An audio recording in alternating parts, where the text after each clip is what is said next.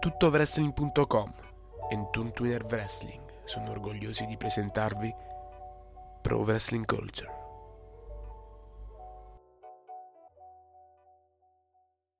Oh, a little bit of the bubbly.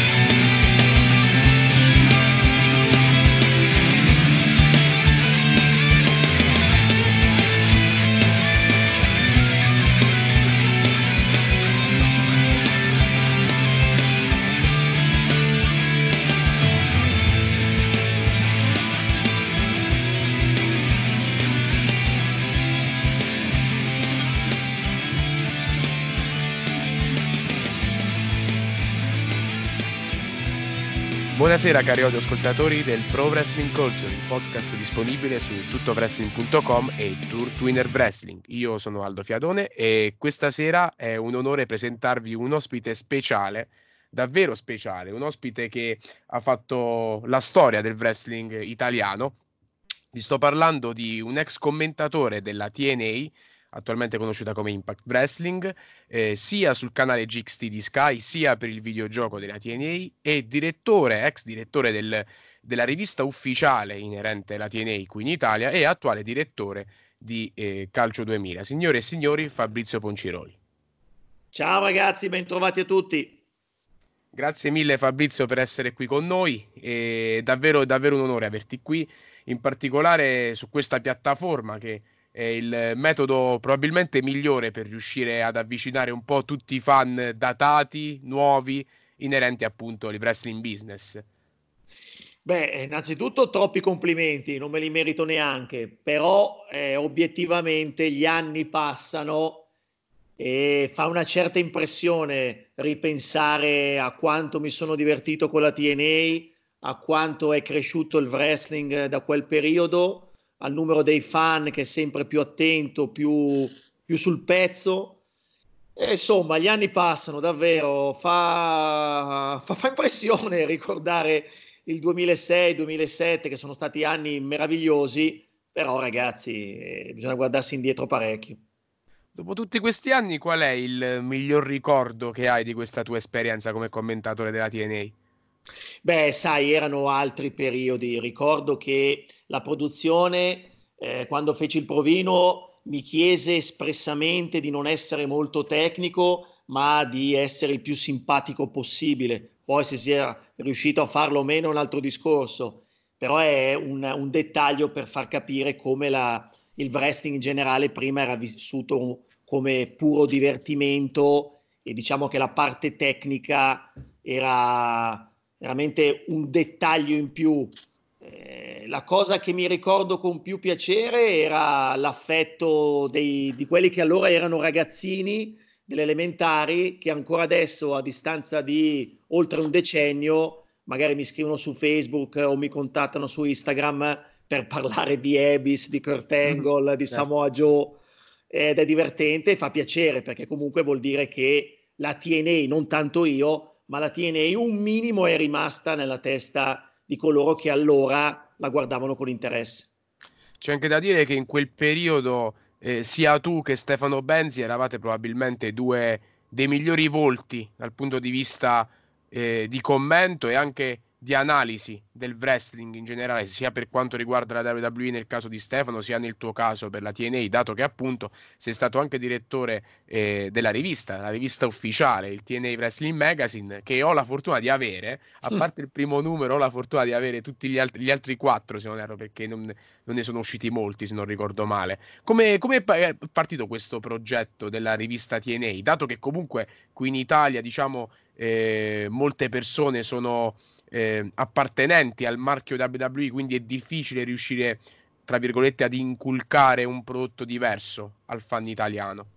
Ma allora ti rispondo un po' su tutto quanto. Innanzitutto, avendo fatto sia la TNA che la WWE, è chiaro che sono due mondi completamente diversi.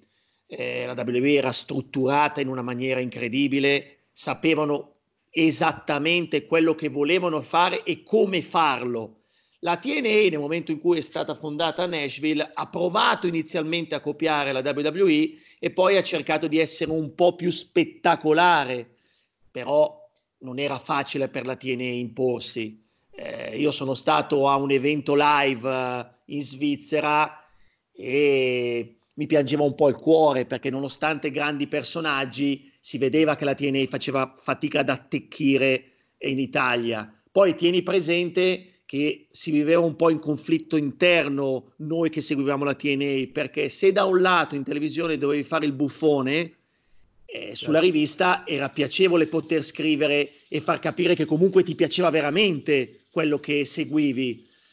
Però devo dire che la TNA c'è stato un piccolo momento, è durato pochissimo, un battito d'ali, però in, c'è stato un attimo in cui secondo me ha dato un po' di fastidio alla WWE, perché quando AJ Style era al suo massimo, quando Di Ebis eh, riusciva a fare Lilla in maniera vera, l'arrivo di Kurt Angle nonostante i problemi fisici, quello è stato il momento di massimo splendore per la TNA e lì la rivista aveva un senso. Ti racconto un aneddoto, la rivista in realtà andava molto bene, era la casa editrice che non andava tanto bene, però i primi oh. numeri avevano venduto copie importanti, quindi vuol dire che lo zoccolo duro si era creato. Poi sai, l'editoria è un mondo strano, e quindi sì, sì. siamo stati costretti a fermarci e ti posso assicurare che ci stavamo divertendo perché avevamo inter- cominciato a intervistare direttamente i wrestler, Gail Kim, sì. mi ricordo un'intervista bellissima con Samoa Joe, eh, poi però ci hanno fermato. Sting, se, non, se non, ricordo male. Sì, sì, sì, che poi era mio idolo assoluto, eh. lui Undertaker,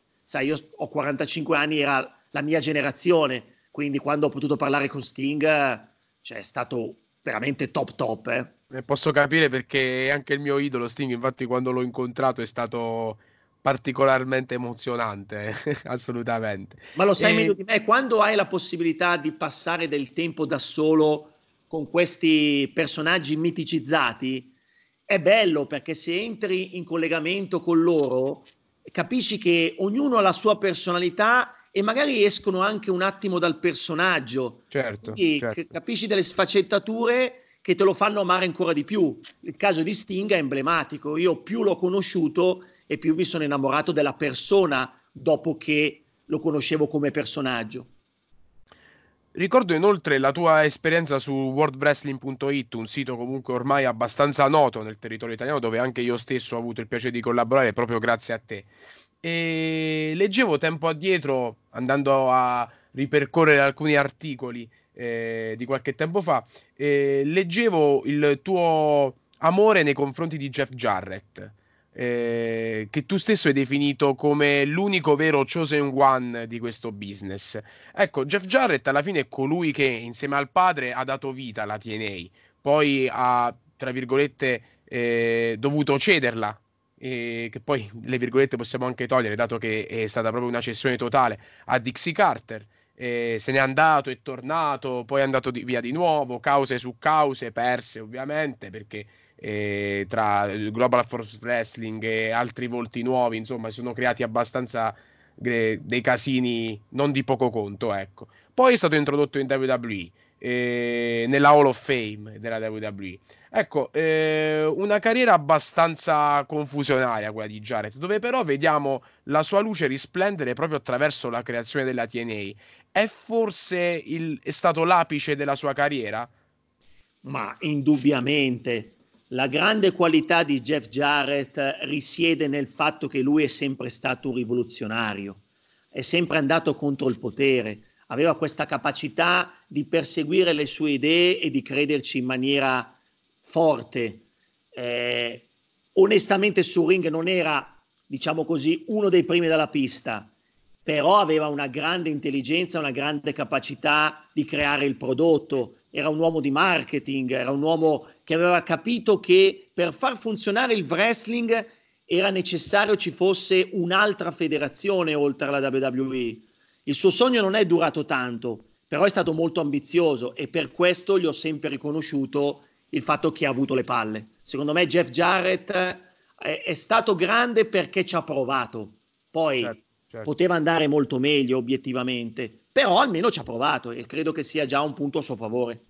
Beh, diciamo che è stato colui che ha spianato la strada poi a, all'attuale Elite Wrestling, no? Perché comunque esatto. questa, nuova, questa, nuova, realtà che nasce si trova anche la strada spianata a causa di Jeff Jarrett. Tra l'altro poi NXT, che è il terzo brand della WWE, si può dire che è un brand che somiglia molto a quella TNA che tu stesso commentavi a suo tempo.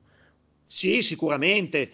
Ma come ti dicevo prima, io credo che la WWE, essendo una potenza globale, a un certo punto ha capito che la TNA poteva essere un fastidio e quindi in un modo o nell'altro ha dimostrato la sua, la sua grande forza, cioè la tolta di mezzo. Certo. Però ha tenuto il meglio della TNA, oltre che eh, il fatto che ha portato degli elementi in, di un certo rilievo nel roster WWE conferma che la TNA comunque ci aveva gi- visto giusto. Io mi ricordo che la prima volta che vidi AJ Styles ero sicuro che sarebbe diventato un personaggio WWE e anche di un certo peso, perché si vedeva che aveva tutto per esserlo.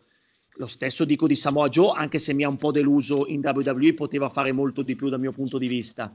Però la WWE è stata intelligente perché ha disintegrato la TNA ma ha mantenuto gli aspetti più interessanti. Oggi la TNA è conosciuta come Impact Wrestling e ha vissuto parecchi problemi a causa eh, della gestione, si, si, può dire, malsana di Dixie Carter che eh, attraverso le figure di Al Hogan ed Eric Bischoff ha un po' smontato quel, quell'atmosfera che appunto Jeff Jarrett aveva dato vita. Eh, una TNA che quindi ha dovuto cambiare pelle, cambia nome appunto in Impact Wrestling e proprio pochi giorni fa eh, annuncia uno show One Night Only, un pay per view che andrà in scena eh, nel weekend di WrestleMania il prossimo 5 eh, aprile, il prossimo sì, 5 aprile se non erro, eh, in quel di Tampa Bay in Florida, eh, evento che avrà appunto il nome di TNA There is no place like home, un evento old school che appunto servirà per ricordare gli anni d'oro della compagnia che magari oggi forse può essere considerata come una grande federazione indipendente, forse il terzo brand americano, un tempo era il secondo, ma adesso è notevole il, il calo del marchio e anche del prodotto stesso che c'è stato rispetto tempo, ad alcuni anni fa appunto. E cosa possiamo aspettarci secondo te da questo show? Ci saranno gradite sorprese, a parte gli obblighi contrattuali di alcuni atleti come AJ Styles che appunto non potranno presenziare, ma secondo te ci sarà l'occasione di potersi divertire e magari anche commuovere davanti ad uno show che rappresenta un po', racchiuderà un po' tutta la storia del, di quella che fu la TNA? Beh, l'effetto nostalgia attecchisce molto perché comunque poter rivedere sul ring personaggi che hanno accompagnato la tua infanzia comunque ti, atta- ti attira, è abbastanza ovvio e naturale che sia così. Eh, mi sembra un tentativo però un po' goffo, se devo essere sincero, perché capisco che è un one shot, capisco che cavalchi la nostalgia, però il mio sogno sarebbe un progetto che guarda al futuro più che al passato. Certo, è meglio che niente. Mi auguro però che prima o poi ci sia la possibilità di una nuova TNA, però con un progetto forte, magari con dei, con dei volti nuovi, senza dimenticare quello che era un po', un po' l'anima della TNA, che quella dovrebbe essere preservata anche in un futuro progetto. Certo. Io Fabrizio, davvero ti ringrazio per questo tuo intervento perché lo, era uno dei miei obiettivi da quando ho lanciato il podcast. poter parlare, no, seriamente, poter parlare della TNA con te era eh, davvero importante. Quindi adesso che sono riuscito a realizzare questa cosa, mi ritengo davvero soddisfatto. Quindi ti, ti ringrazio davvero tanto e sicuramente anche i nostri ascoltatori apprezzeranno la cosa. Anche perché eh, oggi è semplice parlare di WWE, che comunque è il prodotto più mainstream che porta magari maggiori ascolti. Eh, maggior, ma, ma, maggior commenti, eh, interazioni e quant'altro. Però io ritengo che attraverso questo format che ho deciso di portare in onda eh, sia giusto dare spazio anche alt- a quelle che sono state alternative, che sono e che saranno alternative. Quindi davvero ti ringrazio per questo spazio che mi hai dedicato. Oh, grazie lo devo a voi, è stato un piacere, un bel tuffo nel passato. Eh, speriamo, speriamo che un giorno ci si senta, ma per parlare di una nuova TNA. Sarebbe magari, veramente magari. un sogno che diventa realtà. Perché no? Perché no? Davvero ancora grazie Fabrizio. E adesso diamo il benvenuto agli altri ospiti di questa sera, a partire dal mio compagno di viaggio, il professore Matteo Pagliarella. Buonasera a tutti quanti e ben ritrovati al podcast Pro Wrestling Culture e in diretta dal campo polisportiva di Fiumicino, signore e signori, il maestro delle Del Ducate, l'uomo più bello del mondo, Flavio Del Duca.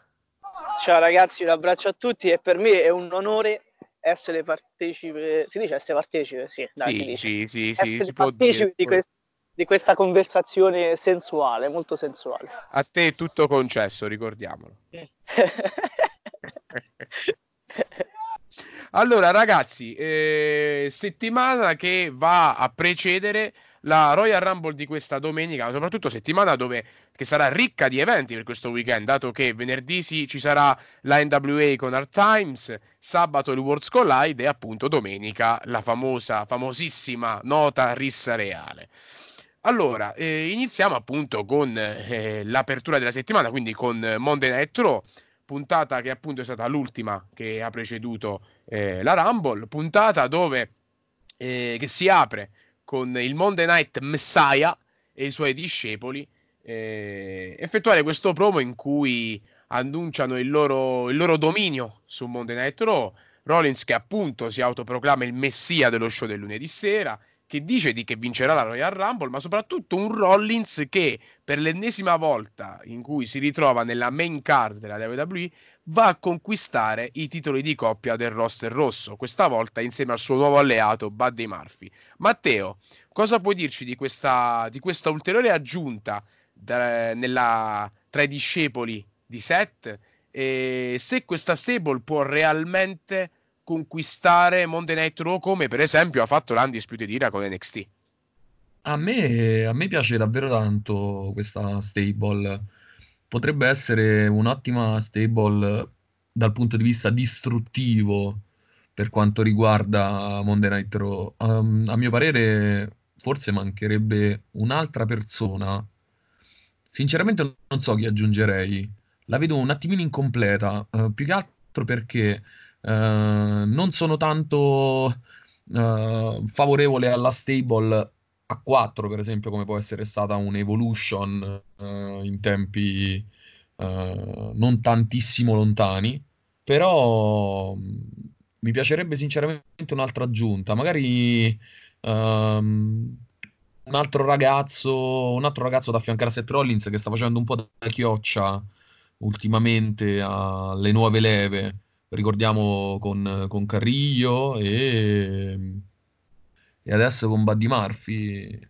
Sì, secondo me può essere, può essere una stable che può diventare dominante in, uh, in WWE.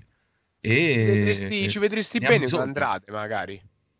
Mm, no, non, Andrade no, Andrade per esempio lo vedrei molto più come un, inserito in una stable per esempio di, di latini, di latinoamericani. Non dico una LAX targata da WWE, ma uh, un qualcosa di molto simile come si era vociferato in, in passato. Però c'è da dire che comunque, a mio parere, sia Buddy Murphy che Andrade sono il futuro della federazione. Certo. In questo momento sono il futuro della federazione.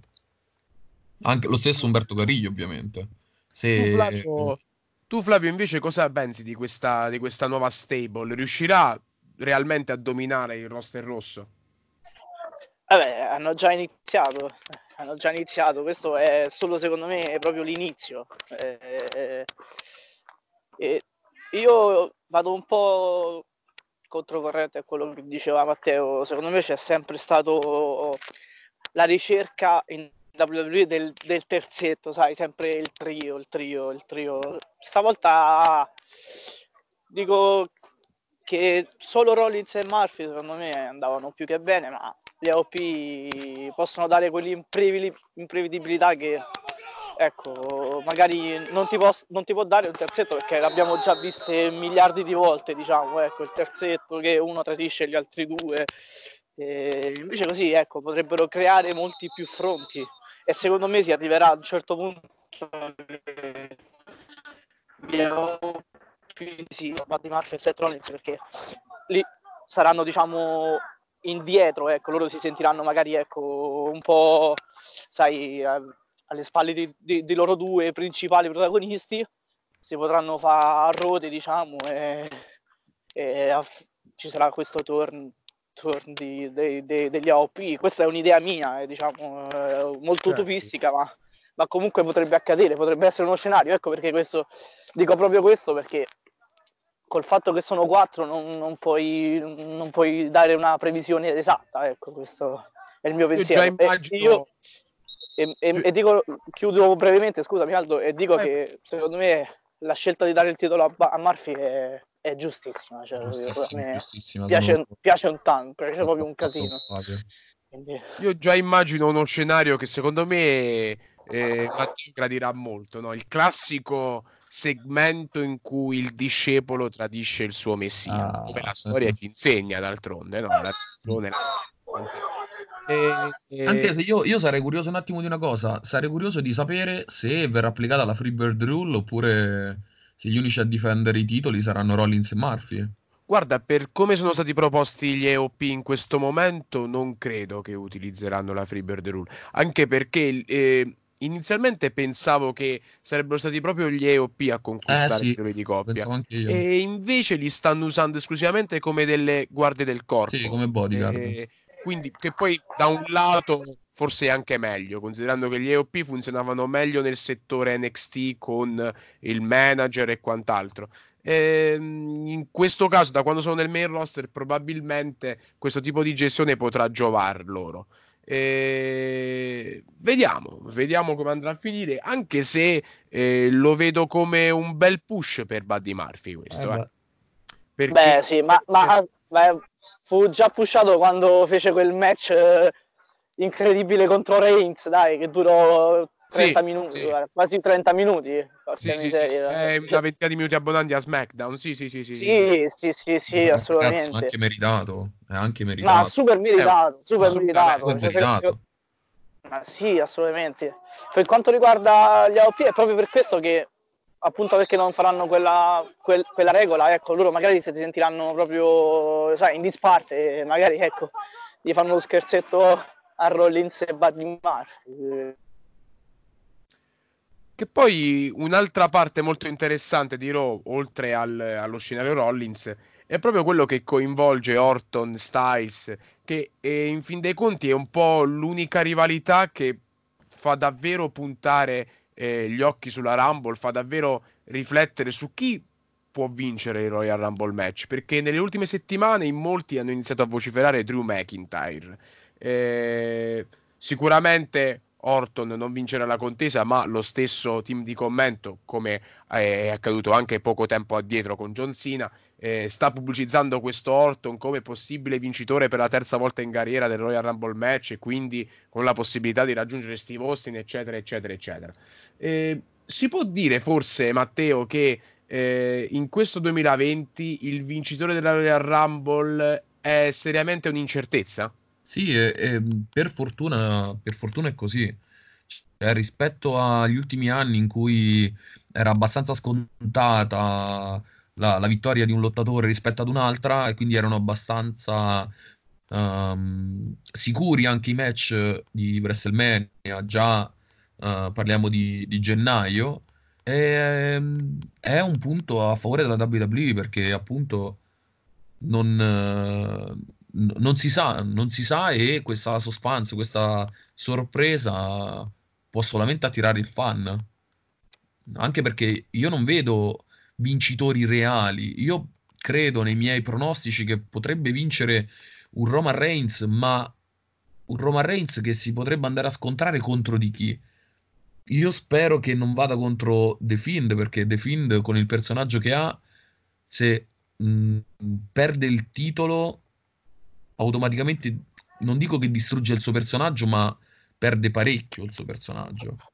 E nello stesso momento, oh, come è stata imbastita la, come è stata imbastita la, la storyline di Brock Lesnar, a questo punto mi chiedo chi andrà contro Lesnar? Chi lo eliminerà oppure chi vincerà la Rumble? Oppure saranno la stessa persona? Infatti è eh, anche proprio questa situazione che, che, mischia un po' le carte. Tu, Flavio, secondo te chi, chi cioè, cosa, cosa pensi possa, possa, realmente succedere in questa Royal Rumble match, dato, in questo Royal Rumble match, dato che appunto eh, c'è una situazione molto, molto intrinseca, no? molto dubbiosa su chi possa essere il vincitore, chi eliminerà Brock Lesnar. Si può dire quindi anche secondo te che c'è davvero tanta incertezza? Assolutamente, e direi finalmente. Ragazzi, noi era, erano sei anni, penso che veramente a novembre, ottobre sapevamo già il vincitore scontatissimo della Royal Rumble e finalmente quest'anno, ecco, chi, chi, fa questo, chi farà quest'altro, chi farà... Ma meno male, cioè, c'è, c'è Drew, c'è Randy Orton, c'è io ci metto pure Finn Balor perché secondo me Finn Balor parteciperà e secondo me, secondo me eh, c'è Reigns, cioè, ce ne stanno tanti, ci saranno delle sorprese, secondo me ci saranno dei ritorni abbastanza importanti. Quindi eh, c'è Kain Velasquez che potrebbe affrontare Brock Lesnar, ma c'è tante cose, bisogna vedere. Eh. È complicata la situazione. Io ho una mia idea e me la terrò fino al 26 a mezzanotte. Che vediamo se succederà ecco ho l'impressione che torni qualcuno di molto molto particolare, molto particolare. una del Ducata segreta quindi. Una del Ducata segreta dai. Vabbè prima o poi Però, dovrà ecco, uscire prima del 26 prima o poi eh no esce esce uscirà uscirà sicuramente. Per, per i nostri ascoltatori. Ma, no, ma non ma non come vincitore, eh, non come vincitore. Ah, ok, ok, come una rientrante a sorpresa. Per esatto, i nostri esatto. ascoltatori che cerchiamo di far capire bene cos'era del Ducato. Allora, il nostro Flavio è il re dei pronostici. Noi abbiamo un gruppo privato su WhatsApp, la famosa Sensualution, dove eh, il buon Flavio fa i suoi pronostici riguardanti calcio, wrestling, basket, di tutto e di più e eh, un buon 98% statisticamente nel 98-99% delle volte ci prende quindi eh, è, è, è, del tutto una del Ducata Ma quindi ci prende anche con risultati impossibili in quell'1% che non, diciamo, non ci prendo succede proprio l'opposto, proprio, totalmente l'opposto, nello stesso sì. secondo in cui, la, in cui, la, dico, quindi diciamo attenzione. quell'1% se non prendi il risultato prendi la figa perché conquisti le donne, poi capito? Comunque tutto, tutto un resoconto, capito? È tutto esatto, esatto. avere. Anzi, nel tuo, nel tuo, caso è solo avere ed è giusto così, ed è giusto così. Sì, sì, ricordiamo anche che, che il buon Flavio è il fratello segreto di Angel Garza Jr. Infatti si vocifera, questo, questo adesso lo diciamo, cazzeggiamo un attimo, ma ci sta, eh, eh, si vocifera che in quel del World Collide non sarà Garza, ma sarà proprio Flavio a difendere la cintura. Esattamente, ma anche a Takeover sarò io, anche perché sto, starò lì, quindi. Starò lì al... al come, come, sapete voi ragazzi, voi lo sapete benissimo, farò, andrò a WrestleMania, la WrestleMania Week, diciamo, e, in Tampa quindi... Sì, poi magari Aldo possiamo fare come avevamo preventivato in una delle future puntate, magari dei resoconti su questi, su come organizzare un viaggio del genere. Certo. Certo, certo. certo, inviteremo sicuramente anche Fabio anche perché potremmo unire sia la nostra esperienza dello scorso anno per WrestleMania 35 sia la sua per WrestleMania 36, quindi far capire bene e anche, la, e anche, la, mia per quanto riguarda Wrestle Kingdom. Il Tokyo Dome, anche se adesso con la situazione orientale in Cina è meglio, eh è meglio, esatto. meglio, meglio, andarci leggeri col Tokyo Dome.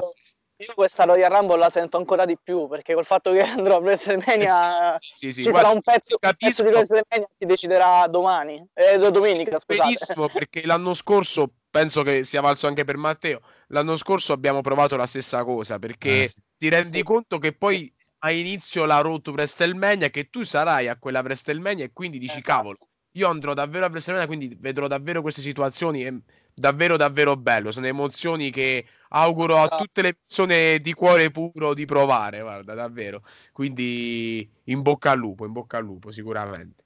E continuiamo con la nostra schedule del- dell'episodio e riguardante appunto il, eh, questa, questa incertezza su chi possa trionfare nel Royal Rumble match, io se ben ricordate qualche, qualche settimana fa pronosticai un Kevin Owens vincitore della Royal Rumble. Adesso con la situazione che creata, eh, adesso purtroppo con, con la situazione che si è creata mi verrebbe più da dire che magari Owens e Joe andranno alla conquista di titoli di coppia di Raw in quel di WrestleMania, quindi vedo magari più probabile uno scenario in cui Rollins e Murphy tengono le cinture fino a WrestleMania e poi le perdono con Owens e Joe. Questo poi è tutto da vedere. Quindi anche questa, Mm. questa parte della WWE che nell'arco di un mese riesce nuovamente a mischiare le carte, si può dire tranquillamente che la Royal Rumble è forse l'unico pay per view WWE eh, ben costruito in questo in quest'ultimo periodo perché c'è davvero questa ehm, questa sintonia, questo, questo creare cose innovative di settimana in settimana. Non mi sbaglio, Matteo. Eh, secondo me, ragazzi, il format della Royal Rumble è un format che, che non, eh, cioè non scadrà mai nel banale, perché l'emozione che ti dà, almeno per quanto mi riguarda, è uno di quegli eventi che io vedrei sempre. È uno di quegli eventi che vedrei sempre, cioè l'emozione del il countdown, le- l'emozione dell'entrata a sorpresa, specialmente in un evento in Non cui sai magari... Certo, in cui magari sono, sono annunciate, non so, 20 persone e sai che 10 entrate saranno a sorpresa, magari può esserci un ritorno, può esserci un rientrante da un infortunio, una persona che totalmente non ti aspetteresti, come per quanto successo, su- per quanto successo a Styles eh, qualche anno fa. Eh, lì, ragazzi, la Rumble secondo me è un evento che su, su cui la WWE non sbaglia mai, almeno per quanto riguarda il, il match, parlo ovviamente. Poi, fortunatamente, quest'anno è riuscito a organizzarla in maniera molto interessante. Perché? Perché c'è la situazione di Lesnar, c'è appunto la situazione, come diciamo prima, di, di Orton con Styles. Ci sono parecchie, parecchie situazioni Che poi, intriganti e, interessanti. che poi stavo pensando, tutti quanti, ah, chi eliminerà Lesnar chi eliminerà... Ma pensa se Lesnar vince la Royal Rumble, sarebbe clamoroso. Eh, vedi, per sarebbe esempio- clamoroso.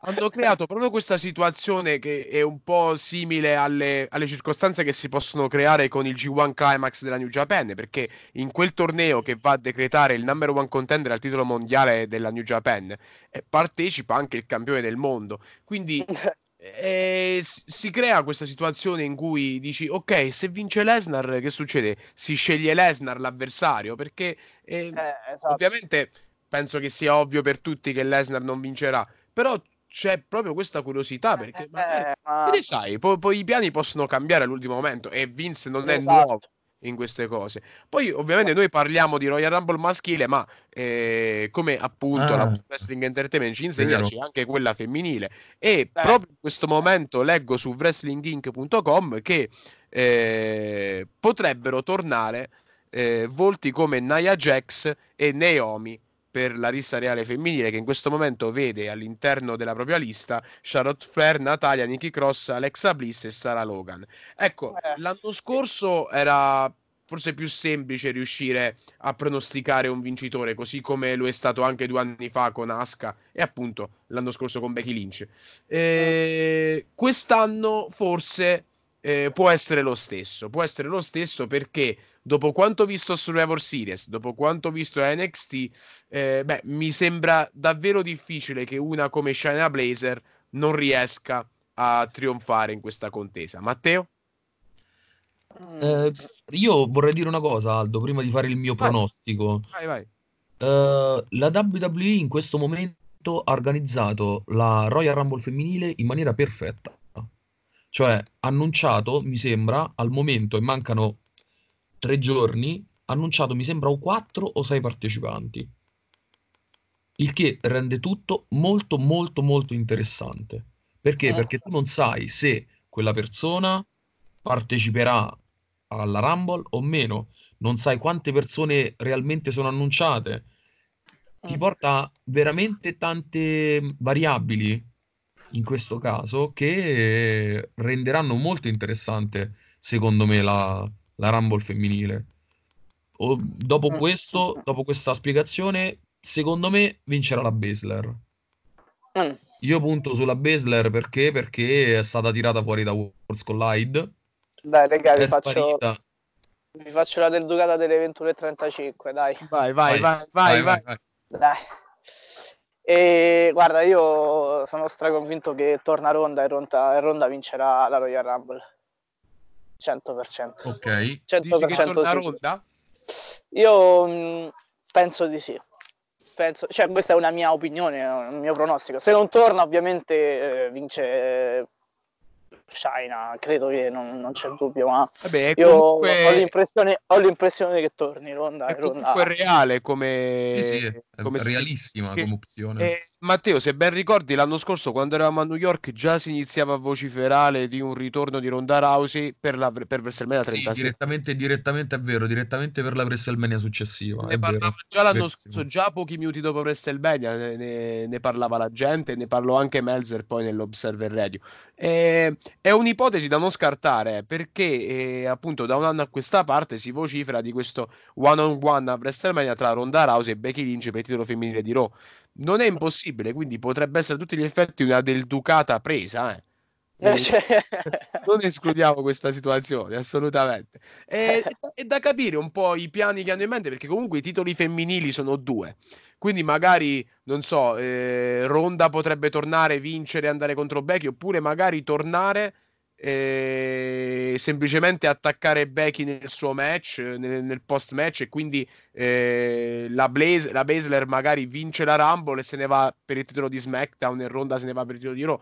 Sono tante, tante sì. situazioni che però quella di Ronda in effetti non è da escludere. Quindi eh, per quanto possa sembrare certa la vittoria della Baszler, dato appunto quello che è successo negli ultimi mesi, eh, l'unica che seriamente può, può scalzare Shayna è, è proprio Ronda, proprio Ronda. A meno che la, la WWE non decida di puntare nuovamente su un volto come Sasha Banks, che ormai eh, si può dire che forse è un volto un po' scaduto nella categoria, eh Matteo? Decisamente, decisamente. Eh, Anche se tutto quanto dipenderà dal risultato che ci sarà nella, ehm, durante l'evento, perché se Bailey va a mantenere il titolo contro Lacey Evans, c'è da trovare poi la- l'avversaria di Bailey e in questo caso quale miglior modo potrebbe essere per, per mandare le due amiche contro fa-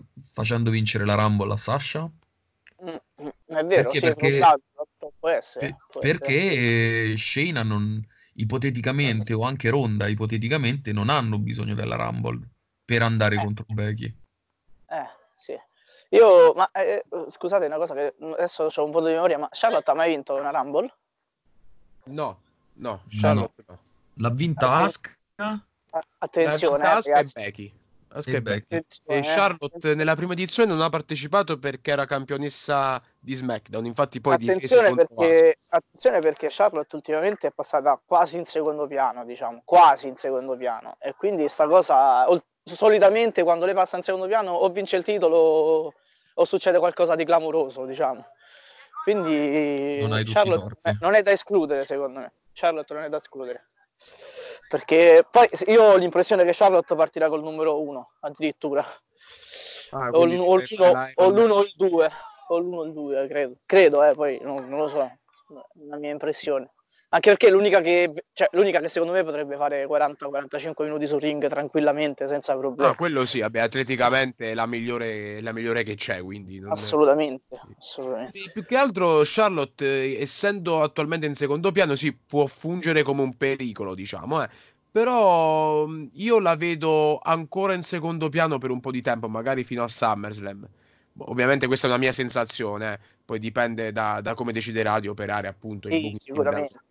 Adesso Comunque, è... parlando appunto, stavamo parlando di, di, quello che è successo a Raw, quindi nuovi campioni di coppia a Raw, stesso esito per la All Elite Wrestling con Dynamite, dove il team di Hangman Page e Kenny Omega è riuscito a conquistare i titoli di coppia della compagnia. E una, una gradita novità, se vogliamo, dato che comunque eh, le scorse settimane abbiamo visto Page alquanto nervosetto, no? prendersela un po' con i suoi vecchi amici del gruppo Elite, eh, dare se stesso ormai come un, ex eh, membro del gruppo Elite, quindi si era autoescluso dalla stable e invece ora si ritrova appunto a fare coppia economica, a conquistare titoli. Eh, eppure, eppure potrebbe, potrebbe sembrare come una, una pista, almeno questa è una mia convinzione, che porterà sempre più dritti verso il turno di Page. Matteo? Sono d'accordissimo con te, sono assolutamente d'accordo per quanto riguarda il turn di Page. Però, come ho detto mentre stavi, stavi parlando, scusami Aldo, ma finalmente, vai, vai. finalmente, cioè, a mio parere, il regno degli Scu è stato inutile. Beh, decisamente. Senza senso, cioè, è stato un regno titolato nell'anonimato più totale. Più totale, cioè, eh, non era il gruppo che doveva vincere, non era il tag team che doveva uh, che doveva vincere perché? Perché in quel momento lo meritavano i private party. O... Guarda, mi verrebbe più da dirti che lo meritavano i Lucia Bros. Eh, oppure i Lucia Bros. Perché stavo, il regno, il regno dei, degli, degli SU più che inutile, eh, io lo, l'ho percepito come un'arma che ha ferito parecchio Lucia Bros. Perché attualmente i Lucia Bros hanno perso quel pizzico di star power che avevano Vero. nel momento in cui sono arrivati in Elite Wrestling. Vero. Perché, cioè, detto onestamente, allora, per quello che hanno fatto ad Impact fino a era fino aprile, quindi i primi quattro mesi dell'anno, e per quello che hanno fatto nei primi due mesi di, cioè nei primi due mesi, fino all'esordio di Dynamite su TNT, quindi con il, l'escalera della muerte la, e quindi il feud con gli Young Bucks, cioè, i Lucha Bros stavano dimostrando di essere il miglior tag team dell'anno. Poi eh, sono arrivati in finale del torneo, hanno perso, hanno perso la, la, l'altra opportunità titolata nel pay per view a Full Gear e sono andati svanendo. Quindi questo regno, diciamo che ha un po' distrutto quel, quell'imbattibilità e quella forza che avevano i Lucia Bros. Sì, c'è da dire anche che magari poteva essere diverso questo regno titolato nel momento in cui Daniels non si fosse fatto male all'inizio del torneo. Certo, certo, certo. Lì magari sarebbe stata una situazione totalmente diversa, però uh, mi dispiace per gli SU, ma non erano, mh, cioè, non sono il mio team preferito nei W, però probabilmente non, non, erano nemmeno il team che doveva vincere in questo momento, però vedremo un po' come andrà con questo regno titolato di adesso di, di Page e Omega, vediamo un po'. Ripeto, continuo a vedere questa vittoria che è stata data appunto agli SU come un premio alla carriera. Sì, sì, probabile, probabile. E, e, come dicevo prima, appunto, questo nuovo regno potrebbe fungere per l'avvio del turnil di Page e magari, scherzando ridendo, potrebbe essere proprio il regno che darà vita poi al, al nuovo regno dei Lucia Bros, magari, no? Perché certo. comunque loro sono ancora in faida con il gruppo Elite, se vogliamo, quindi essendo loro un team hill, potrebbero riuscirci seriamente. Eh, Dynamite che poi eh, in diretta dalla Jericho Cruise, quel genio di Chris Jericho, eh, dove va in scena il promo tra MJF e Cody, no? Un promo alquanto di, abbastanza divertente, dai, ci siamo divertiti. Ovviamente Cody dice io non posso toccarti, quindi mi puoi offendere, ma purtroppo non ti posso toccare, ma loro sì. Ecco che arrivano gli Young Bucks che afferrano MJF e oltre che colpirlo con il classico eh, Super Kick Party, gettano MJF all'interno di, eh, di una piscina e quindi eh, risate generali e si può dire che comunque eh, Dynamite con questi segmenti un po' stile WCW se vogliamo sì. ci strappa quel sorriso eh Matteo? assolutamente assolutamente e c'è da dire che eh, a differenza del, della parte dei titoli di coppia ci sono queste due faide al momento che è MJF Cody e la situazione del regno titolato di Jericho, che sono state portate avanti negli ultimi, nelle ultime settimane in maniera magistrale. Jericho sta facendo un regno titolato assurdo, sia per, per i promo, anche per i match. Perché? Perché è stato messo insieme a una bella stable che lo sostiene nel momento in cui lui ha bisogno di riprendere fiato. Per quanto riguarda MJF, ragazzi, io l'ho, l'ho apprezzato dal primo momento in cui l'ho visto. Per me è veramente un personaggio unico. come riesce a farsi odiare lui in questo momento? Forse solamente il The Miz che eh, ovviamente parliamo di, di, wrestling recente, parliamo, eh? non, certo, certo. non, vado sul passato. Um, come riesce a farsi odiare lui? Solamente The Miz quando, quando appunto fa Lil, ma Lil vero, Guarda, ti dico, secondo me come riesce a farsi... Allora, attualmente gli heal prepotenti e davvero capaci di farsi odiare sono in tre. MJF, eh, Jay White e Sammy Kelly. Ah, verissimo, verissimo. Io vedo eh, questi tre proprio. Se, vabbè, ovviamente Jericho è un professionista che è capace di farsi amare e odiare per qualunque cosa lui faccia, quindi escludiamolo un attimo perché è un qualcosa di superiore a, tu, a chiunque. Però vedo proprio questi tre nomi come i migliori hill che ci sono in circolazione al momento, o perlomeno da un paio d'anni a questa parte. Cosa che conferma poi quanto Don Kellis abbia, abbia, un buon occhio, dato che MJF avrebbe dovuto firmare un contratto con Impact lo scorso anno, proprio perché Don Kellis gli propose questo accordo. Poi, se non erro, eh, si infortunò oppure era comunque vincolato dal contratto con la MLW. Poi è subentrata la Elite Wrestling e non se ne fece nulla. E, tra l'altro mi dispiace molto non aver votato Jericho in questa perché eh, lo scorso dicembre io eh, stilai la mia, la mia, classifica dei TW Awards, gli awards di tutto wrestling del 2019. Logicamente, quando si pensa a Jericho, tutto ti viene da pensare, forché che a Jericho affiancato alla dicitura di Newcomer of the Year, quindi un, il, nuovo, il, nuovo, innesto dell'anno, no? l'esordiente dell'anno e quant'altro. Logicamente, la Elite Wrestling è una nuova compagnia, quindi teoricamente Jericho è un esordiente in quella compagnia compagnia. Purtroppo votai Michael Elgin perché appunto fu il debuttante di Impact, che eh, probabilmente è stato quello che eh, il debutto migliore della compagnia, forse è stato anche uno dei pochi debutti dell'anno.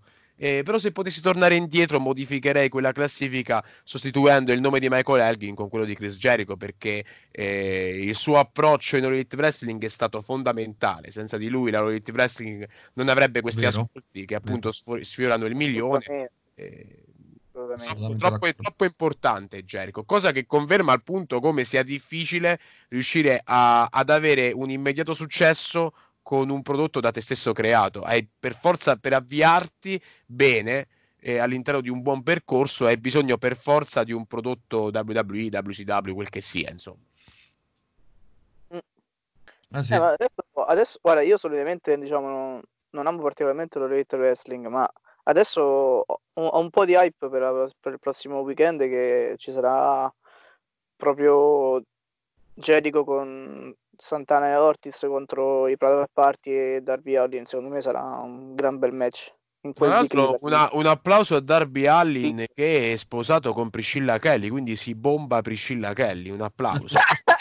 un applauso a Darby Allin perché io non lo sapevo, l'ho scoperto ieri perché eh, giustamente avevano annunciato l'esordio one on one di Priscilla Kelly a Dynamite.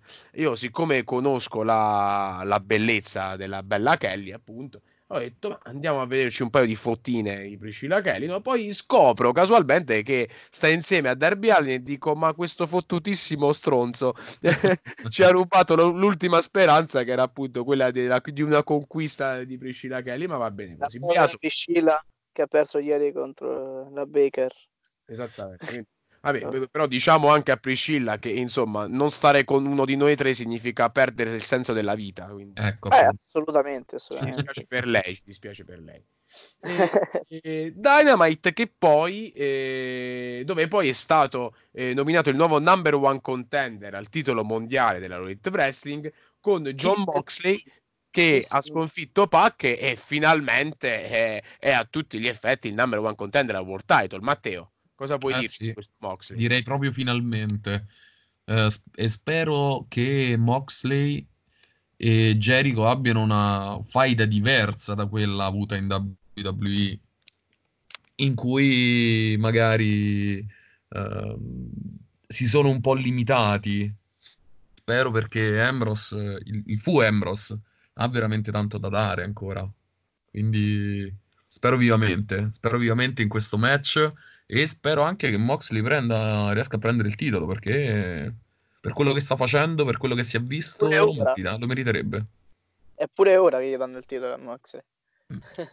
Beh, questo come, come, disse Luca Grandi qualche puntata fa quando fu ospite del nostro podcast, il, appunto, il presentatore del, del Zona Wrestling Radio Show, eh, disse appunto che alla fine la All Elite, quindi Cody, quando si espone nelle varie conferenze stampa, per quanto la compagnia voglia puntare su prodotti che non sono WWE, alla fine un po' anche il network ti costringe a, a virare su, su, alternative come appunto quella di John Moxley perché ha assunto una certa notorietà grazie alla WWE e quindi probabilmente anche il canale stesso ha spinto per, per avere lui piuttosto di un Omega oppure di un Pac come, come, il nuovo campione del mondo. Poi c'è anche da dire che eh, nel 2020 partirà la nuova serie di tour di Chris Jericho con i Fozzi, eh, tour americano già annunciato eh, in arrivo anche quello europeo con possibili date italiane, dato che nel 2017, se non erro anche nel 2018,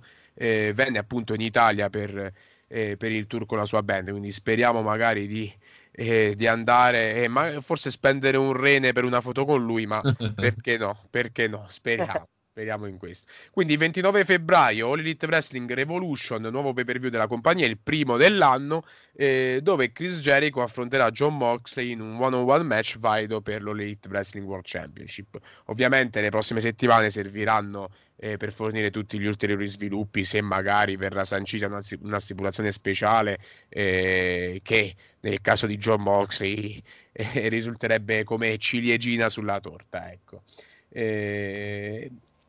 Mercoledì notte All Elite Wrestling, ma anche NXT.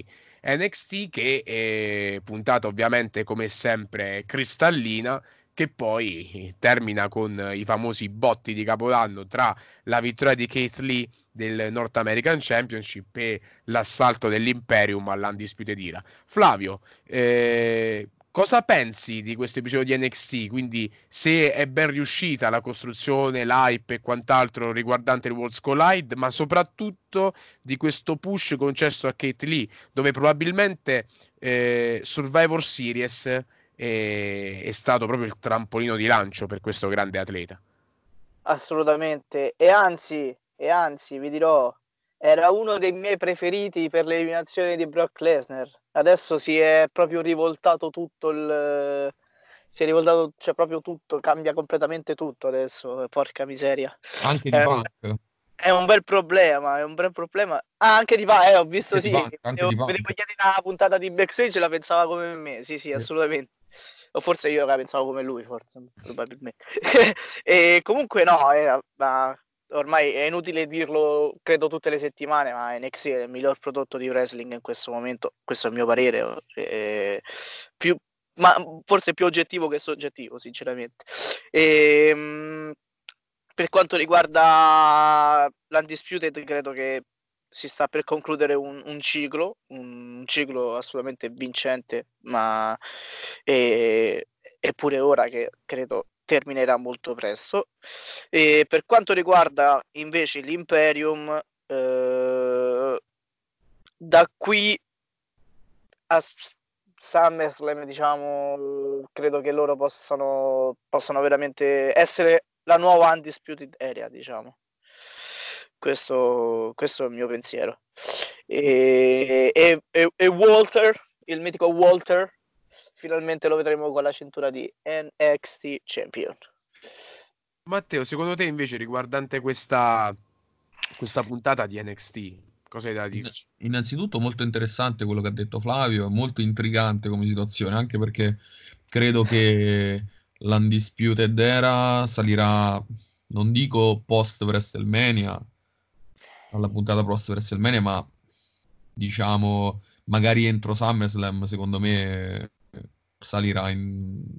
nei roster principali, anche se non si parla più alla fine di roster principali. Speriamo. eh. e, e, che dire, secondo me, innanzitutto puntata assurda, queste due, queste due stable sono delle stable uh, vecchio stampo che se le danno. Stavo rivedendo prima la shop uh, che ha dato che ha dato Walter a, a Cole, veramente gli ha tolto l'anima. gli ha veramente tolto l'anima. cioè. Mamma mia, bellissima, bellissima. E secondo me il match Wolf veramente... ci farà divertire. Ci farà Walter... veramente divertire. Walter veramente ragazzi eh, io credo sia il, il futuro del, della WWE sì. senza, senza ma e senza se Questa... allora Walter eh, già quando fu campione della Progress e della PWG già allora in molti che erano ancora più vicini nel, nel backstage di quelle compagnie e definirono Walter come il futuro del wrestling, un po' come, come Antetokounmpo in NWA, in, ah. in, NBA, come il futuro del basket. E in effetti sì, mi viene da pensare proprio questo, che Walter sia probabilmente uno di quei volti che può dare vita...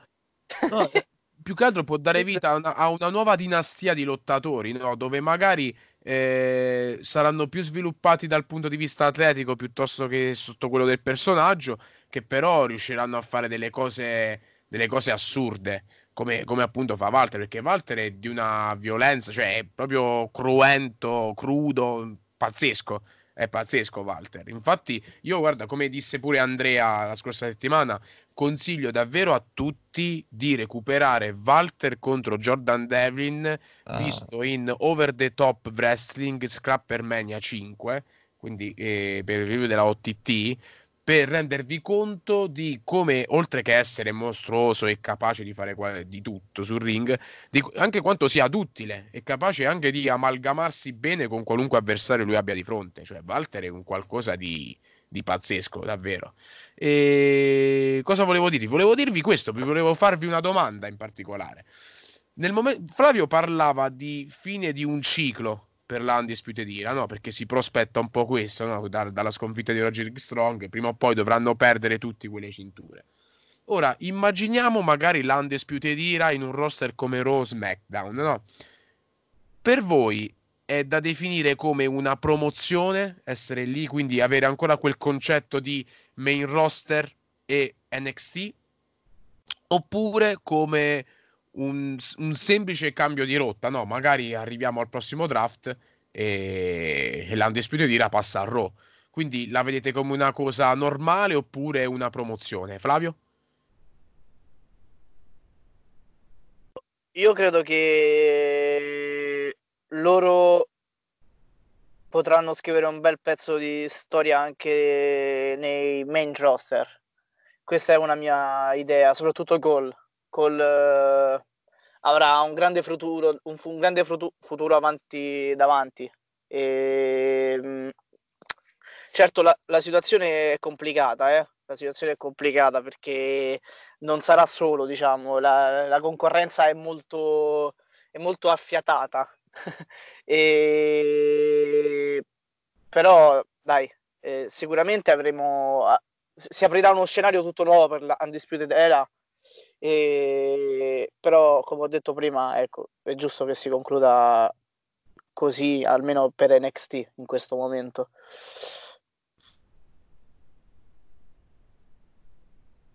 Aldo? Matteo, mi senti? Sì, sì. No, volevo chiedere a te appunto cosa, cosa pensi di questa possibile cambio di rotta della, dell'Undisputed Era che nel momento in cui non avrà più le cinture di NXT attorno alla propria vita, magari si ritroverà nel roster di Raw, quindi nel main roster. Quindi secondo te è da prendere come una promozione oppure come un normale cambio di roster, dato appunto la situazione attuale di NXT? Ok, diciamo prima una cosa, tu li vedi a Raw già? O c'è una possibilità che vadano a SmackDown? Guarda, per come è l'Undisputed Era in questo momento, cioè io lo, la vedo più anche per come è messo Raw in questo momento, direi. Okay. Lo vedo più diciamo come stable cosa, da Raw. Diciamo che la cosa più naturale sarebbe, sarebbe se andassero contro la stable di Rollins. La cosa più naturale possibile. Teoricamente sì, sì. Eh, Però... bisogna se, se arrivano, cioè se la stable di Rollins arriverà a, a quando loro saliranno. Certo. Eh, bisogna vedere. Bisogna vedere cioè, in che modo arriveranno più che altro. Esatto, uno scenario molto possibile, eh, molto possibile. E... Sì, un, faccia, un face to face Rollins Call sarebbe eh, fantastico. Sarebbe fantastico, fantastico. Assolutamente. Anche se io, io dico una cosa, uh, non vorrei che la WWE facesse il, lo stesso errore che ha fatto con, la, con, i, con i Seniti quando sono saliti in, uh, ah, okay. nel, nel roster. Cioè, furono mandati, mi sembra, contro la White Family sì. e furono praticamente annichiliti. E la, i, i Seniti sono durati quanto? Un mese? Due mesi? Massimo? Vabbè, poi ci sono anche, sono anche situazioni diverse, no? Perché comunque certo, certo. erano tifati ma non osannati. Certo. Quindi... Però erano, era un qualcosa su cui tu potevi puntare. E la poi, tra l'altro, se, se, guardiamo bene i Seniti, cioè a parte il suo ex leader che eh, Eric Young ormai è diventato una nullità nel main roster WWE, e Alexander Wolf è con l'Imperium, quindi la sua, la sua, degna figura comunque la sta facendo. Nikki certo. Cross è stata campionessa di coppia femminile e comunque la sua coppia con Alexa Bliss pare che funzioni. Eh. L'unico Dane, che... Dane è sparito. Ah vabbè, Dane lasciamo perdere, però comunque NXT quel qualcosina da solo l'ha, l'ha fatto, poi vabbè, certo. è, andato, è andato scemando. E l'unico che ci ha rimesso totalmente è stato Young alla fine. Certo. Eh, esatto. Esatto. Credo, eh, cre- credo anche un po' colpevole l'età. Purtroppo per impegni lavorativi vi, vi, devo lasciare. È stato un grande piacere veramente fare questa chiacchierata con voi e spero che avrò l'occasione di, di, di farne un'altra. Ecco. Farne Sicuramente. Flavio. Speriamo, Flavio. Noi, noi abbiamo nel cuore le tue dal- educate, quindi ci aggiorneremo presto. Un saluto e un ringraziamento a te. Ciao ragazzi. Grazie ciao, mille. Ciao Flavio, ciao ciao, buona serata. Ciao ciao. Allora Matteo, adesso penso che possiamo passare ai pronostici della, del Royal, della Royal Rumble. Va bene. Eh, otto match questa, all'interno di questa card, il primo pay per view dell'anno della, della World Wrestling Entertainment che avrà inizio con singles match per il WWE United States Championship. Andrade, campione in carica contro Umberto Carriglio. Allora, da, da precisare una cosa, apprezzo davvero tanto il fatto che Paul riesca a convincere il booking team a pushare determinati volti secondari come appunto Buddy Murphy, Umberto Carriglio, e a suo tempo chi era l'altro, eh, non mi viene in mente il nome, eh, vabbè, comunque riesce a pushare questi volti che tra virgolette sono di secondo piano. Andrade finalmente eh, acquisisce quel pizzico di più che notorietà direi quel pizzico di coerenza di cui aveva bisogno, riesce a conquistare questo degli Stati Uniti, lo difende alla grande in un lander match davvero molto mo, molto molto bello contro Re Mysterio e eh, Re Mysterio che è stato assalito da Andrade nel post match e poi viene salvato appunto da Umberto Carriglio quindi questa rivalità che riprende nel bel mezzo di un'altra rivalità molto interessante e sicuramente ci sarà del buon wrestling in questo incontro quindi secondo te Matteo domanda secca chi vince? vincerà Andrade e ahimè mi dispiace ma questo match andrà nel pre-show quindi re- reputi questo match da pre-show purtroppo? Non lo reputo purtroppo, però probabilmente lo manderanno. Perfetto. Eh sì, in effetti, considerando il resto della card, e adesso da, da, tre anni a questa parte ci sono due Royal Rumble match, quindi è, è, molto probabile, in effetti, sì. Devo darti ragione, sì. Comunque anche io condivido la vittoria di Carriglio. Passiamo poi al secondo match oh, della la serata. di Andrade, che di Carriglio. Eh, pardon, la mi sono un attimo un lapsus, pardon, pardon, pardon, la vittoria di Andrade, pardon. E passiamo adesso al secondo match della serata con eh, lo SmackDown Women's Championship in palio Bailey contro Lacey Evans. Qui ammetto di essere alquanto incerto, dato che eh, tutto girerà intorno poi alla, alla, vittoria del Royal Rumble match femminile. Che poi certo. mi viene da dire una cosa, no? Eh, negli ultimi anni abbiamo visto spesso che il Royal Rumble match non è stato il main event della Royal Rumble. E questo rovina un po' tutta, tutto, tutto quell'hype che, che, può esserci dietro poi a, a, a quegli altri match che, che, ci sono nella carta perché cioè, tu immagina una situazione in cui eh, Bailey mantiene il titolo e poi c'è il Royal Rumble, la Royal Rumble femminile. Ti viene subito da pensare che la Royal Rumble femminile eh, può essere vinta da una face che magari andrà contro Bailey. Certo, certo. hai completamente ragione. Uh, la cosa che a me non sta piacendo ultimamente delle Rumble della WWE è, quel, è la, quella mancanza di, de, del famoso face-off che c'è tra il vincitore della Rumble e, il, e, gli attuali campioni. Che è stato fatto più di qualche volta in passato. Cioè il momento in cui il vincitore si trova a, ad avere di, di fronte i due campioni. A scegliere, certo. A certo. scegliere. E quella è una cosa, ok, che Um, purtroppo adesso con la divisione del roster è un po' difficile, però io dico perché un Reigns deve affrontare ipoteticamente, nel caso in cui ovviamente vincesse, deve affrontare obbligatoriamente The Fiend. Potrebbe andare a affrontare eh, Lesnar. Beh, se ben ricordi, l'ultima volta che hanno fatto una cosa del genere è stato nel 2007 quando eh, The Undertaker vinse la Rumble andò nell'episodio di Raw, c'era anche allora la divisione dei roster che addirittura erano tre, Raw, SmackDown e ECW, e nelle, nell'episodio di Raw successivo alla Rumble eh, venne portato Undertaker di fronte ai tre campioni che a suo tempo erano WWE Champion John Cena, World Heavyweight Champion Batista e ECW, Champion, ECW World Champion Bobby Lashley e, e lui poi fece lui la scelta faccia fa, fu una scena certo. e mi è rimasta impressa certo. Cioè, camminò di fronte a ogni campione e poi alla fine si soffermò su Batista e, e niente, è andato in scena quel, quel, match molto molto molto bello di WrestleMania 23 a Detroit, se non erro. Sì, in effetti manca questa cosa, manca e purtroppo diciamo che quest'anno è difficile proporla con eh, magari con Lesnar puoi anche farlo il segmento ma con The Fiend dovresti portare il, solo Bray Wyatt più che The Fiend sì, anche, anche anche. Quindi io mh, sono pare... Guarda, su questo match sono parecchio incerto. Mi verrebbe da dirti difesa di Bailey, eh, cosa che appunto comporta eh, la, po- la, possibilità di vedere una face vincere il Royal Rumble match. Per quanto io poi eh, comunque resto fa- più, più, che favorevole, resto fermo e convinto di una possibile vittoria di Shayna Blazer. Eh.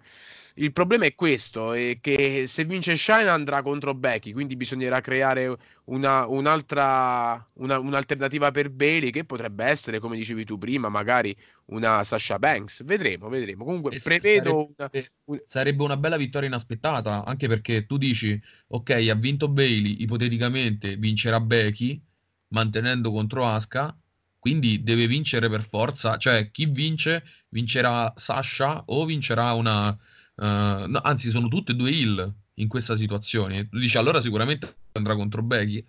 Eh no, magari va contro, contro Bailey, sarebbe interessante. Più che altro perché mm, non reputo Lacey Evans capace di reggere un palcoscenico vero, come WrestleMania. Vero, vero. Per quanto comunque sia un titolo eh, secondario, no? Perché, per esempio, una, una Lacey Evans io la vedrei bene come personaggio, ovviamente, con uh, una valigetta del Money in the Bank per il personaggio che ha, ovviamente. Beh, in effetti sì, in effetti sì. Cioè, ripeto, per quanto eh, eh, eh, preciso anche questa cosa, non è un discorso sessista, lo specifico anche dato il momento che ci avviciniamo ad un Sanremo abbastanza polemico. che, ehm, Lacey Evans non è pronta per questo scenario che per no. quanto sia secondario eh, comunque non è ancora per lei quindi Vedo possibile la difesa di Bailey, poi a meno che non facciano un, qualco, un regno di breve durata, tipo un mesetto o due, eh, però vedremo, dai, vedremo. Altro match che probabilmente andrà a finire nel pre-show che è Shorty G contro Shimus. Eh, qui guarda, mm, ti dico, è molto probabile che il ritorno dell'irlandese possa risultare come uno di quei ritorni che darà del filo da torcere a qualcuno anche in futuro e non solo in questo momento. Quindi vedo possibile, più che possibile la sua vittoria. Tu? Ah, ecco, per esempio, mh, Shimus credo ovviamente che vincerà, però Shimus per esempio me lo sarei giocato più come un, un rientrante nella Rumble. A sorpresa, sì. Poi con, eh, con, il look old school, sì, secondo me è stato più scena. Sì, se l'è un po' giocata male la WWE in questa, in questa situazione di Shimus. Che poi alla fine lui non, non, era uno di quelli che non poteva più lottare in singolo a causa dei vari infortuni. Sì, ipoteticamente sì. Però a quanto pare, diciamo con questi ritorni miracolati, uno si aspetta al più presto un ritorno di, di Edge. Personaggio di- molto sfortunato comunque. di- Page. sì. Sì, è vero, è vero. perché mh, non ha mai nel momento in cui magari eh, lo hanno imboccato verso una costruzione da proprio cattivo, da, da- da killer quasi, no? Come, come fu nel 2015 quando tornò proprio come quel Celtic Warrior, quel Celtic Warrior come si deve, appunto, brutale e quant'altro. eh, è stato poi vittima dei cambi di booking dovuti magari al push di Roman Reigns e ad altre situazioni varie che appunto hanno, hanno un po' reso travagliato il suo percorso. Ha avuto comunque i suoi, i suoi premi, lo- logicamente, perché comunque erano anche premi meritati. Sì, sì. Però di- dispiace, dispiace perché si poteva raggiungere un potenziale ben più alto con questo personaggio. Peccato, peccato. Eh, False Count Anywhere match, il quarto match della serata, Roma Reigns contro King Corbin. Qui, qui non parliamo più di pre-show, ma sicuramente di, di pay-per-view vero e proprio. Eh, io credo che sia giunto il momento di chiudere questo feud. Decisamente. Eh, a meno che, ripeto, non si voglia allungare il brodo se qualora Roman Reigns magari non vince la Rumble proprio a causa di Corbin. Però, quanti mesi sono che va avanti questa rivalità? Eh, parecchio, ormai parecchio. Mm, Diciamo che nel momento in cui magari non ci sarà una soluzione nella... in questo pay-per-view, magari potrebbe esserci una resa dei conti a Elimination Chamber proprio per chiudere finalmente questa, questa faida. Che... Che poi in verità non è neanche pesante come tutti la vogliono far passare. eh. No, no, non è pesante, Perché- però probabilmente è stata gestita male. È- ha, avu- ha avuto fasi alternate, ecco, Sì, diciamo così. sì. Io avrei gestito meglio il periodo Survivor Series. Ok. Avrei gestito meglio quella parte lì che poi avrebbe portato a tutta un'altra costruzione, ma va bene. va- Vediamo, vediamo. Penso che si chiuderà tutto quanto qui, a meno che non, ripeto, magari vince Reigns il match e lo stesso Reigns viene eliminato scorrettamente da Corbin nella Royal Rumble. Non, non saprei, però Diciamo, diciamo che la, la, mh, tipologia di match che è stata scelta da Reigns non va tanto ad aiutarlo, vero, vero. perché un false count, un false count out anywhere è un match problematico, sapendo che ovviamente saranno, ci saranno intrusioni da, pa- da una parte e dall'altra. Vero, vero. Quindi a questo punto scegli un match magari nella gabbia, magari uno steel cage e un Beh, in effetti, steel solitamente è la stipulazione che più che per chiudere un feud viene utilizzata proprio per allungare il feud. Certo, solito, eh. certo. Eh, vediamo, vediamo. Fosse stato, guarda, fosse stato a Elimination Chamber, ti avrei detto chiusura del feud al 100%. Sì, Qui sì. ci sono un buon 80% di possibilità. Cioè, spero si chiuda più che altro perché ehm, sono curioso di vedere cosa faranno fare a Reigns dopo questo feud. Sono per la prima volta in eh, tutta la carriera di Reigns, sono davvero curioso di vedere dove lo manderanno. Vediamo, vediamo, vediamo cosa combineranno. Eh, Comunque quinto sono, match. sono d'accordo con te, con vittoria di Reigns e magari, magari con eh, Corbin che causa di nuovo eh, magari qualche, un'uscita, qualche danno. certo, qualche danno nella Rumble. Quinto match della serata con eh, il Raw Women's Championship in palio, Becky Lynch contro Asuka. Qui botti di capodanno? Mm, sic- secondo me sarà assolutamente un bel match, ma eh, io s- spererei con tutto il cuore in un cambio di titolo, però che non avverrà mai. Beh, l'abbiamo visto l'anno scorso già. L'abbiamo visto l'anno scorso e ragazzi, Becky è partita con un regno titolato che doveva far faville, doveva dimostrare il mondo, ma così non è stato. Mi dispiace Doveva per Becky, ma dimostrare la rivoluzione delle Ah, donne. anonimo, veramente anonimo. Beh, si può dire che forse solo questa parte è stata davvero interessante del suo regno. Sì, vero, vero. perché purtroppo tutto il resto è, è passato più che in secondo piano nella noia più totale. Eh, The Man, The Man sicuramente, ma più da inseguitrice, perché davvero non, non sono riuscito a godermi questo. Con il tempo mi è, mi è passata ad essere antipatica, figurati. Eh. Aldo, ma la cosa, la cosa più che dà fastidio è il discorso del, del titolo femminile di coppia. Ah. Uh, cioè, è veramente uno spreco a questo punto. Non ha, continuano ad avere, a non avere nessuna idea e ti fa sempre più pensare che è stata quasi una, una diciamo un'entrata a livello di marketing, ma non a livello di storyline. Perché? Perché veramente questo titolo di coppia è stato una non so, un insuccesso. Io lo vedo così almeno, non so tu che ne pensi. Guarda, a inizio episodio parlavo con Fabrizio Ponceroni riguardante la TNA, il passato della compagnia e quant'altro. Posso dirti questo, le cazzate fatte dalla TNA insegnano qualcosa. E una di queste ci insegna che la categoria femminile non necessita di una categoria di coppia. Ecco. e quindi l'unica cosa dove magari la WWE non doveva prendere esempio della TNA l'ha presa come esempio e logicamente come fece la TNA a suo tempo ha sbagliato. E io non sono mai stato favorevole a quelle cinture non lo sono stato né in TNA e non lo sono neanche adesso in WWE quindi peccato che devo dire. Eh, sì, ma purtroppo che poi, che poi, sono anche brutte esteticamente detto, detto onestamente quindi. Vabbè ma non è, non è tanto quello il discorso quanto veramente la, la, il, no, il non avere storyline neppure di coppie femminili ne hai, ma tu hai scelto volontariamente di non dare questo titolo a quelle coppie.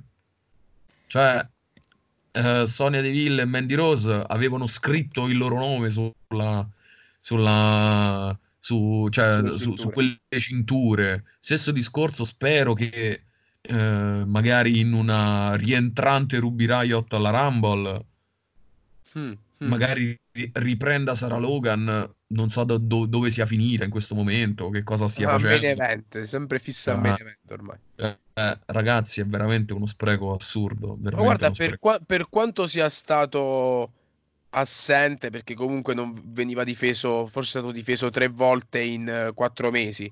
Eh, funzionavano decisamente meglio Peyton Royce e Billy Kay. decisamente, e anzi, loro che fine, che fine hanno fatto? Eh, tra l'altro, perché vedo soltanto i loro ottimi set fotografici su Instagram, però eh.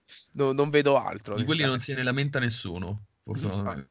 Non ce ne lamenteremo mai, quindi beato, e dico beato, ma non santificato, ma quasi, quindi beato eh, Ty Dillinger. Assolutamente. John Spears.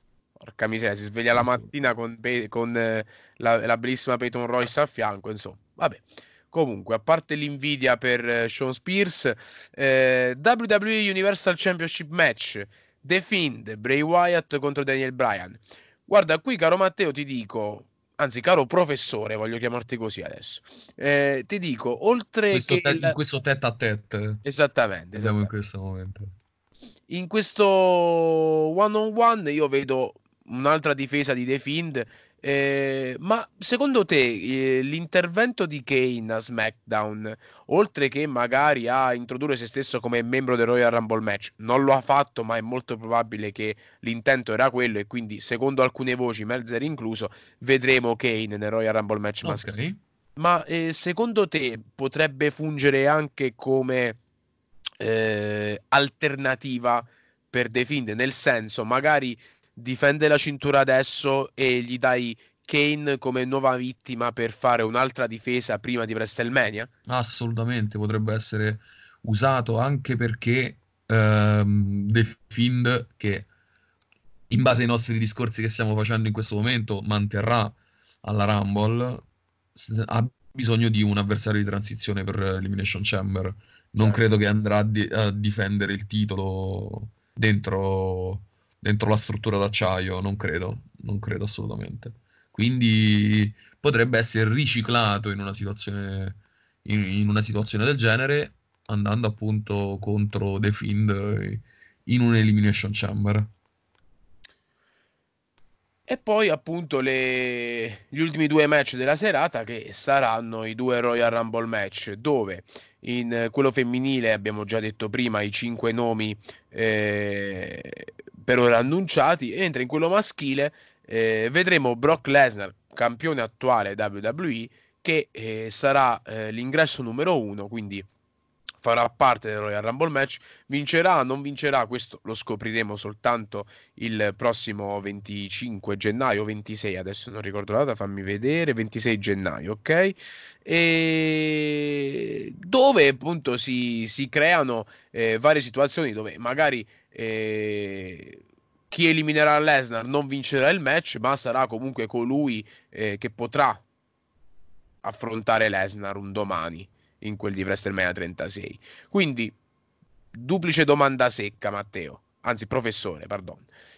Chi vince il Royal Rumble match femminile e chi vince quello maschile? Allora, femminile Basler, maschile, ahimè, Reigns.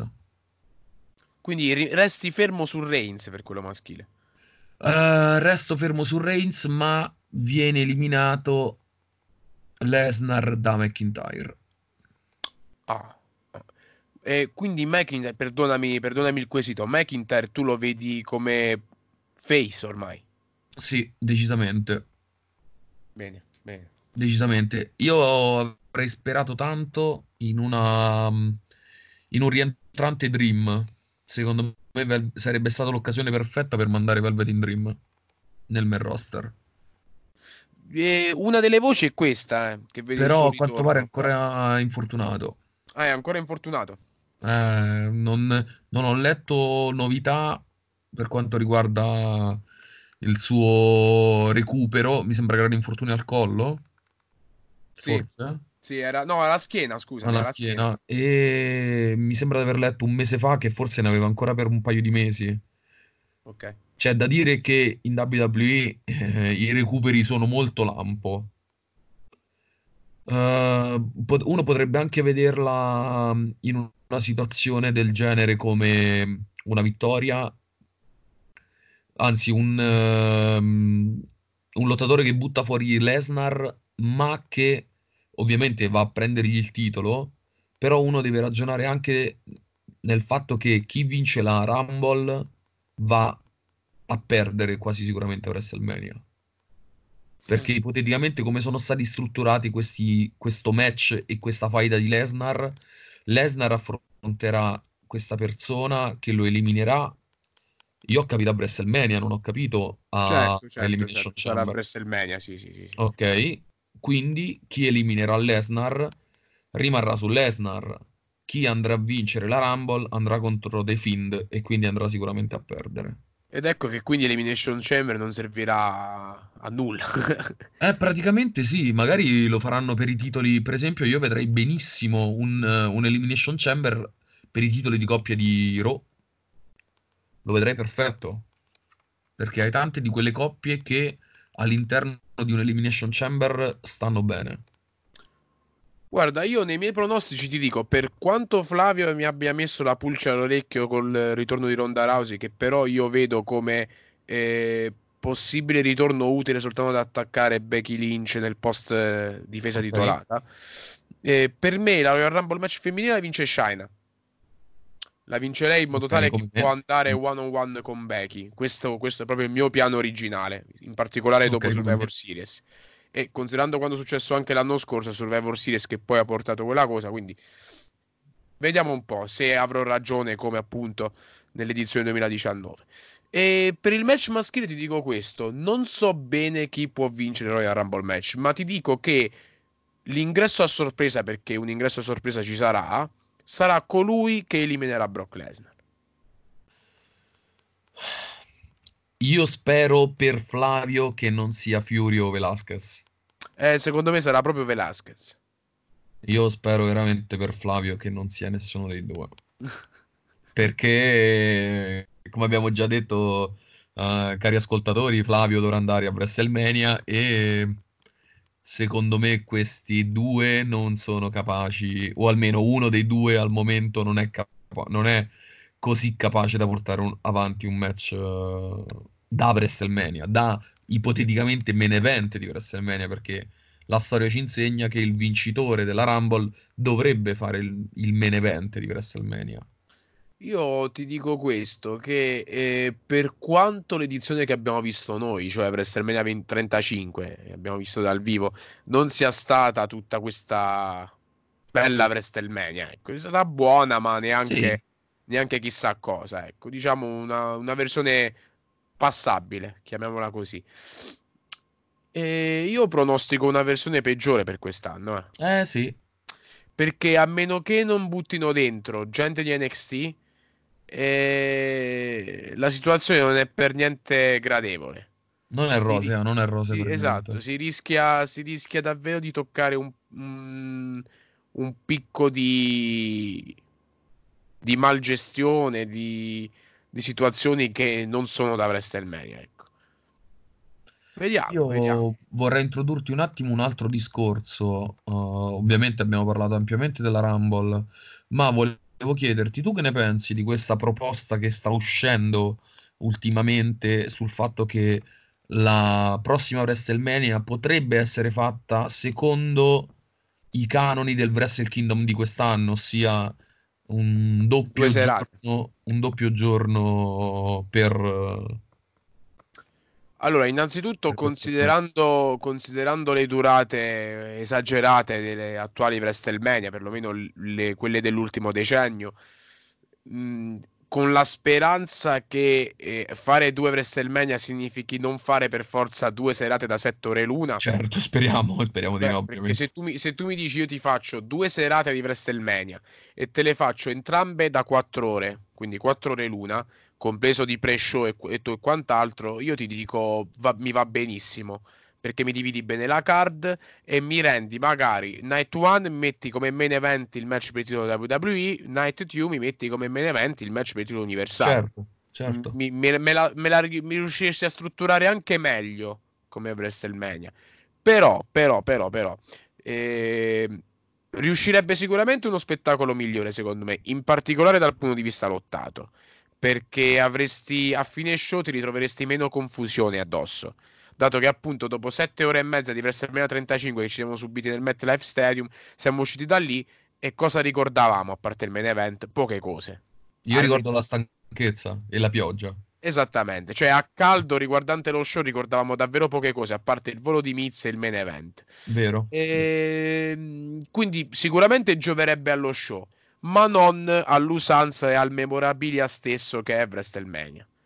E quindi a quell'abitudine a cui gli americani sono affezionati, perché gli americani, a differenza magari del popolo europeo, appunto quello nipponico, eh, difficilmente hanno intenzione di cambiare. Se avessero avuto voglia di cambiare, il 4 gennaio 2010 erano tutti sintonizzati sulla TNA a vedere Hogan piuttosto che sulla WWE a vedere Bret Hart e Shawn Michaels faccia a faccia. Cioè, per, far- per farti un esempio, il primo esempio che Certo. mi viene in mente. Certo. Cioè, è, è difficile riuscire a, a cambiare un'usanza, eh, pur magari creando un'alternativa, creando un qualcosa che dici ok, io provo a farti vedere qualcosa di diverso. Magari quel qualcosa di diverso lo vedi lo stesso, come è stato per la TNA, come è adesso per la Elite Wrestling. Quel Certo. qualcosa di diverso lo vedi comunque, ma lo vedi comunque in un secondo momento. Quindi la vedo difficile come cosa eh, e non penso che ver- se, se lo faranno davvero non verrà preso Ok, in modo positivo, secondo me. ok. Però Anche perché, a mio parere, è difficilmente inseribile in un weekend, perché già inserendo NXT, o almeno lo show di NXT, sei stato costretto a spostare la, mm, l'Hall of Fame.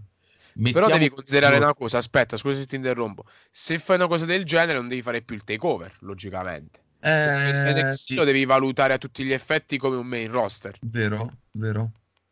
Cioè dovresti fare una cosa del genere perché se no se tu continui a valutarmi NXT come il classico settore di sviluppo e quant'altro eh, non serve a niente perché tu in quel caso dovresti, dovresti saltare l'episodio di SmackDown oppure fare addirittura il mercoledì al posto dell'episodio di NXT fai il takeover. Giovedì Hall of Fame venerdì SmackDown poi che fai? Sabato e domenica WrestleMania. Un po' complicato. Sì, decisamente complicato. va Quindi bene diciamo professore fattibile, penso... ma non fattibile. esatto Penso che anche per questa settimana abbiamo dato. Eh sì. E, e che dire, io ovviamente ti ringrazio davvero tanto per avermi fatto compagnia, come sempre, per Grazie a te di avermi, di avermi invitato anche questa sera. Ma tu ormai non è che sei invitato, tu sei parte fissa, cioè questo podcast è anche tuo. Quindi le, le, le, idee sono anche tue, anche tu puoi fare le tue, le tue proposte e quant'altro, e tutti quanti insieme, cioè io, tu e il magico Andrea, quando ci sarà, decideremo il da farsi e come svolgere al meglio, eh, come servire al meglio il nostro prodotto agli ascoltatori. Quindi, quindi questo, questo, il Pro Wrestling Culture sei anche tu. Ecco. E... Mi, fa piacere, mi fa un enorme piacere. Fa piacere a me averti qui, quindi ti ringrazio davvero tanto per questa serie di pronostici dove ci siamo anche eh, divulgati parecchio e appuntamento, mio caro professore, a settimana prossima dove eh, con una nuova serie di ospiti speciali dedicheremo l'intera puntata a quel che, che è stato la Royal Rumble 2020 e a cosa, a cosa ci riserverà la Road to WrestleMania che ormai è pronta a partire. Quindi davvero ancora grazie e un saluto e un abbraccio a te Matteo. Grazie a te, un saluto e alla prossima settimana allora. Ciao a tutti. Ciao.